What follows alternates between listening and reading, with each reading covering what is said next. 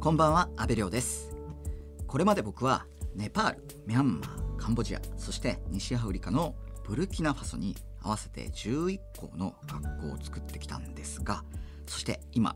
ミャンマーで12校目の学校を建ててます。途上国で学校建設をしてその後の継続的な学校運営にはさまざまな課題が出てくるんですがなんと今日はヒマラヤの奥地の村に学校を建設した方がいらっしゃいます。その方はアルピニストで大変有名な野口健さんです。野口健さんといえばエベレストキリマンジャロなど世界7大陸の最高峰への登頂に史上最年少の25歳で成功。その後も世界の登山家たちに呼びかけエベレストや富士山の清掃活動を行うなど環境問題の解決に取り組み続けています。そんな野口健さんが中心となって2002年に設立した NPO 法人がピークエイドです。ヒマラヤでの学校建設や森林の再生またシェルパの孤児を対象とした教育支援などの活動をしています。野口健さん今日はよろしくお願いします。よろしくお願いします。今夜は野口さんが代表を務めるピークエイドのお話をお伺いしていくんですけれども、はい、ヒマラヤに学校を作ろうプロジェクトということでヒマラヤの奥地にサマ村というところがあって、はい、教育支援の活動をされているということなんですがサマ村というのはどういったところなんですか？サマ村っていうのはあのマナスルって山は聞いたことありますか、はい。えー、1956年かな？あの日本隊によって初登頂された山で、えー、世界に 8,000m は14座あるんですね、まあ、そのうちの一つでで日本隊が初登頂したので、えー、現時代意外とジャパニーズマウンテンと呼ばれてる、まあ、8,000m の山なんですけど。じゃああのヒマラヤ山脈がドーンって続く中の高い山の中の一つ、はい、そうです。はでサマ村っていうのがそのマナスルっていう山の一番麓のところなんですね。ベースキャンプからあの4時間ぐらい降りると降りるとある村ででそこからさらに1日ちょっと歩くともうチベットなんですね。ですからネパールですけどほぼチベット。チベットなんです。ですから意外と村人はチベット系ですよね。服装とか言葉とか文化がですね、はい、でそこに、えー、僕が2006年かな。マナスルの清掃登山ということで行ったんですよね。でそこの様村っていうとこを経由してそこからこうベースキャンプに入って山の奥に行くんですけどでそこでしばらく様村に滞在したことがきっかけで、まあ、そこで学校を作ることになったんですよね。なぜその様村と出会って学校を作ることになったんですか？これがね僕学校を作るっていう発想全くなかったんですけど、まあ、様村に行ってで様村の村？村もゴミがすごかったんですよ。でじゃあ山に上がる前に村の清掃もやってみようかと思ってですねあのいろいろ村人と交流をしたんですよね。その時に村の子供たちに「夢って何?」ってなんとなくね聞いたんですよ。と間に入ってる僕のシェルパネパール人のスタッフですけどこう通訳に入っててと夢って何？って聞いてみてって言ったらその夢という質問そのその概念がないんじゃないかって言うんですよ。へえ。でまあいいから聞いてよと。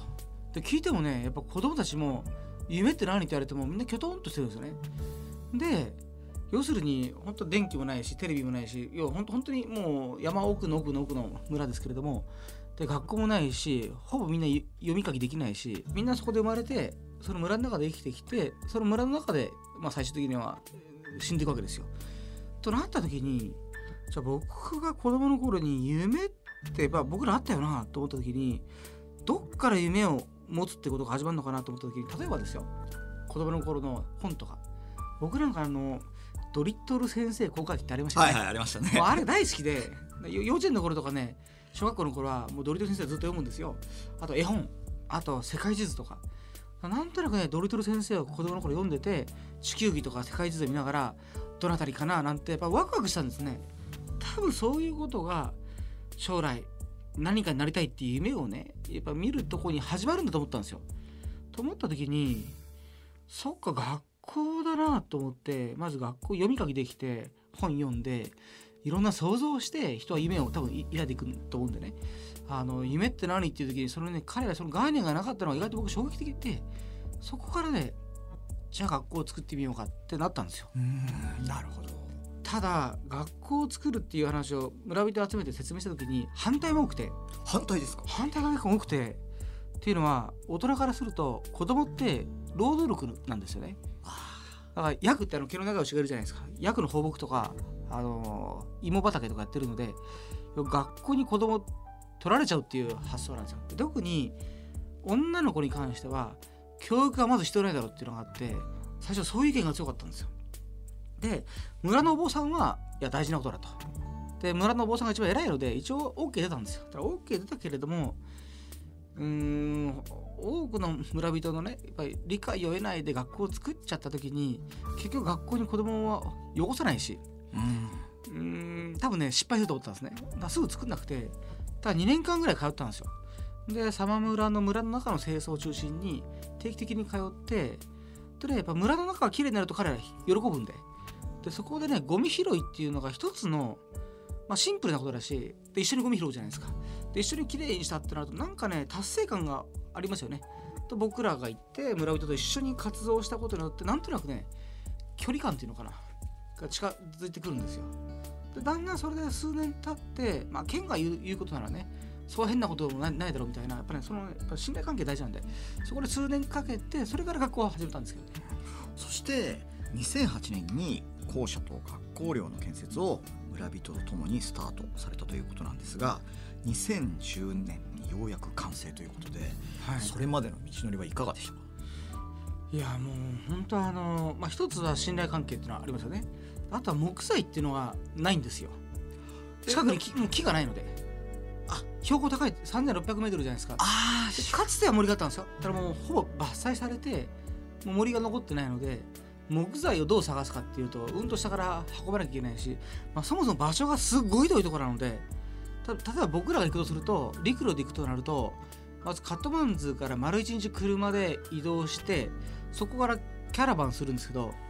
まあ1週間から10日ですよね。え？要するに歩いて？歩いて だってもうほぼチベットの国境なんですよ。ほぼチベットの。っていう場所だったので。そこで学校を作るのはもうなかなか例えば大工さんまずいないですよね。はいそうですね。下から大工さんを上げるわけじゃないですか。大工さんに向上したらもうあんな遠くやらってなるわけいやそれはそうでしょうね。10日10日歩かなきゃいけないいけないしそこでしばらく滞在するじゃないですか。で食べ物どうするのかとかと要はあの町のネパール人とサマ村の村人はもう文化がまるで違うんでそのサマ村で長期間生活するのはなかなか自信がないとか。だからまず大工さん集めるのも大変だったしあと結局電気も何もないので重機が使えるわけじゃもちろんないですよね。と全て手作りじゃないですか。そうすると木材はもう必要最低限なんですよね。下から木を上げる。あとは岩なんですけど岩を砕いて手でカンカンカンと。でそれをこうねまたカンカンカンとね手作りでこう一個一個ねブロックを作っていくんですよ岩を。うん。それを積んでいくんですけど。なのでもうもう本当大変ですよね。もうすごい時間かかったし。でもやっとできてでも本当うんいろいろあるなと思ったのができて寮もできてホールもできて。で特にホールでかいのがやっとできたんですよね。で、はい。ホールができた半年後に地震があってはい。ネパール大きな地震があったんですね。もうあありましたね。あったんですよ。僕ええその時ちょうどエベレストの入り口にいましたけどあの地震がドーンと来てホールがもう完全にもう壊れちゃって。えー、せっかく作ったのに。はいでもあの時そう全寮制でやってるんですよ。寮で。要するに結局あの寮にしないと役の面倒見ろって話になっちゃうので、あーなるほど。家からなかなか出してくれは、ないいだからとい基本は寮にしたんですよ。寮寮にしてでまあ集団生活で、でだみんな学校で生活していいるんですけどでもあれだけ派手に校舎が壊れても怪我した子供が一人もいなかったのでまあそれはねまあ良かったなと思って、まあ、建物直せばいいんで。なんで今ホールはこれから今年から来年の春に向けてあの直すんですけどね。あの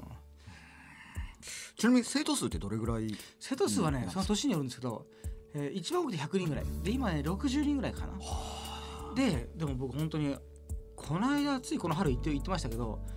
あの彼らとね喋っててへえと思ったのが2006年行った時に村あの夢って何？って聞いた時に誰も答えなかったじゃないですか。今その生徒たちの中で上級生になるともうパイロットになりたいとかね弁護士になりたいとかねみんな言い出すんですよ いろいろ。びっくりしますよ。すごいです。やっぱり情報ってすごいんです、ね、だからそう情報だとなんだろうやっぱ知識ですよね、うんうんうん。だから好奇心かな、うんうんうん。だから好奇心が出てだからその様村の学校を卒業してからカトマンズにね進学してるのもたくさんいるんですよ。はだからいずれですよ。いずれ僕分かんないんですけどひょっとしたらその中から例えばですよ。医者が出てね。その医者になったのが様村に帰ってくれたらいいなと思ってね今医者が一人もいないんで。いやーでもそうですよね。そうやって教育って種をまいていく作業なんですよね、そうだから僕は結構それがびっくりしてパイロットで意外と多いんですよね。えパイロットなんだと思ってね。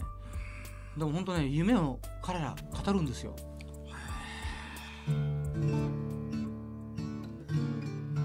FM93 AM1242 日本放送安倍亮の NGO 世界一周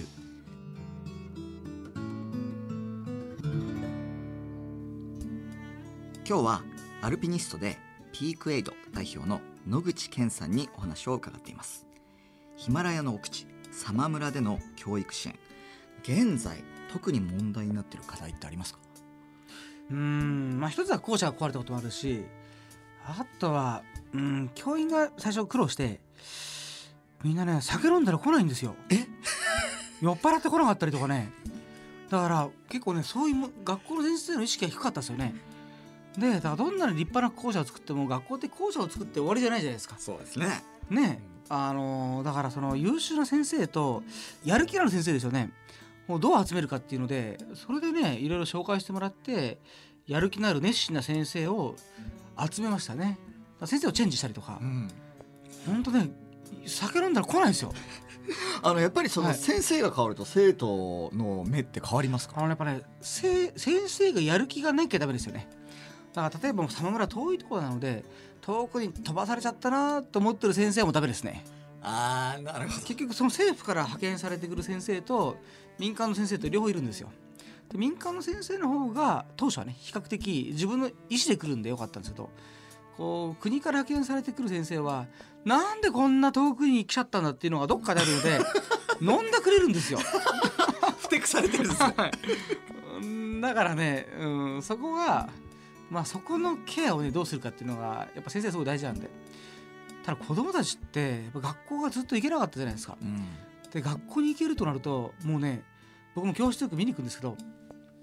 もうノートと鉛筆があって要するにこうねもうねノートから1 0センチか1 5センチぐらいまで顔を近づけてずっとこうやって勉強してるんですけどは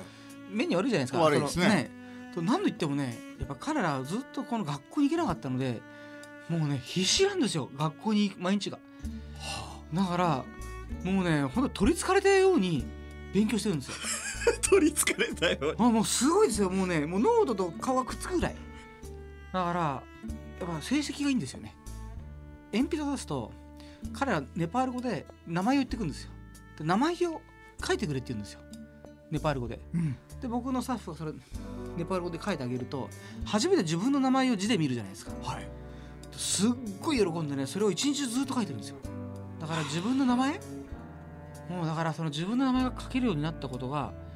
彼らものすごくハッピーでね。ということはあの子なんで最初ね先生方もなんでこんなとこ来たんだって顔してましたけどだんだん子供たちの意欲の方が強いんでね。だんだんそこだんだん彼らも途中からスイッチが入ってきてね。今いい感じですよね先生方もね。いやもう本当にこう喜んでる子供たくさんいると思うんですけれども特に印象に残っている子っていますか？あのねこれは学校の話でもあるんですけど4人あるあの兄弟がいてこの4人だけカーストが違うんですね。で僕が最初行った時にカーストが違うと教室にも入れないんですよ。先生は何て言うんですか？いやもうそういうもんなんですよ。で4人兄弟だけが青空なんですよ。だから要するに校庭であので給食も一緒に食べれないんですね。でそれはおかしいだろうって話をしたんですけどやっぱりそういう文化なんででこれもいきなりそこの文化を否定してもいけないのでただ村人を集めてあのやっぱしこの村が一つにならなきゃいけないんでだからこれからね新しいプロジェクトあるしだからこれ村がみんなが一つにならないとできないことばっかなんでっていうことをねかなり数年前に村人に説明したことがあったんですよ。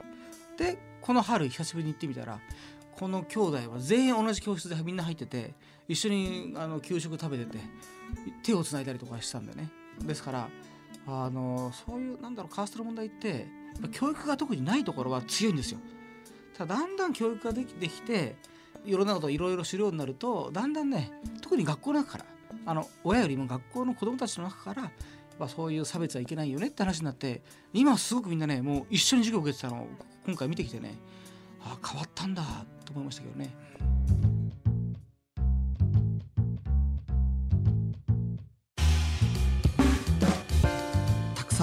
山をこう制覇してきた野口さん、その登頂を成功することによる喜びもたくさんあの味わってきたと思うんですけれども学校建設をこう達成することの一番の喜びって何ですか？これは達成というよりも何でしょうね。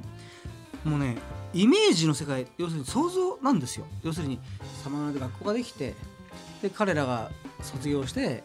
まあ、町に行ってね進学なりをしてでいずれ彼らが村に帰ってきてうーんそこで例えば医者になって帰ってくるかもしれないし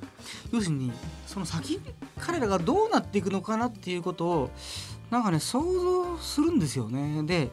それを想像できないと嫌になっちゃうんですよでだからこうこれをしたらきっとこうなるのかなみたいなことをね、まあ、自分の中の話ですけど想像していくのが楽しいですよね。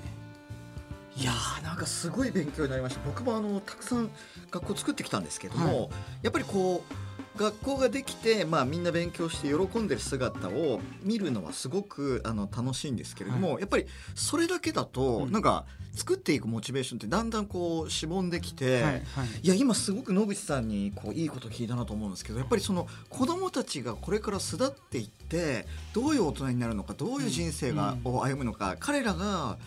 どういうインパクトを社会に与えていって、うん社会はどう変わっていくのかまで想像したら、うん全然違うなんか未来が見えますよね。なんかこう頭の中でこう世界が膨らんでいくじゃないですか妄想ばっかりしてるんでだからずっとイメージすると楽しいですよ。ありがとうございます。アルピニストでピークエイド代表の野口健さんでした。野口さん、来週もぜひよろしくお願いします。よろしくお願いします。日本放送安倍亮の NGO 世界一周そろそろお別れの時間です。いやーすごいたくさんの支援活動をされている野口さんなんですけれどもやっぱりこう支援の先未来にどういったものがあるのかっていうのを妄想していくことであのへこんでしまっている時もこう自分の中から盛り上げて盛り上げて今も活動を続けられてるんだなっていうお話を聞いてすごくこう勉強になりました。NPO 法人ピークエイドのさまざまな取り組みについて詳しくはピークエイドの公式ホームページをご覧ください。ここまでのお相手は阿部亮でした。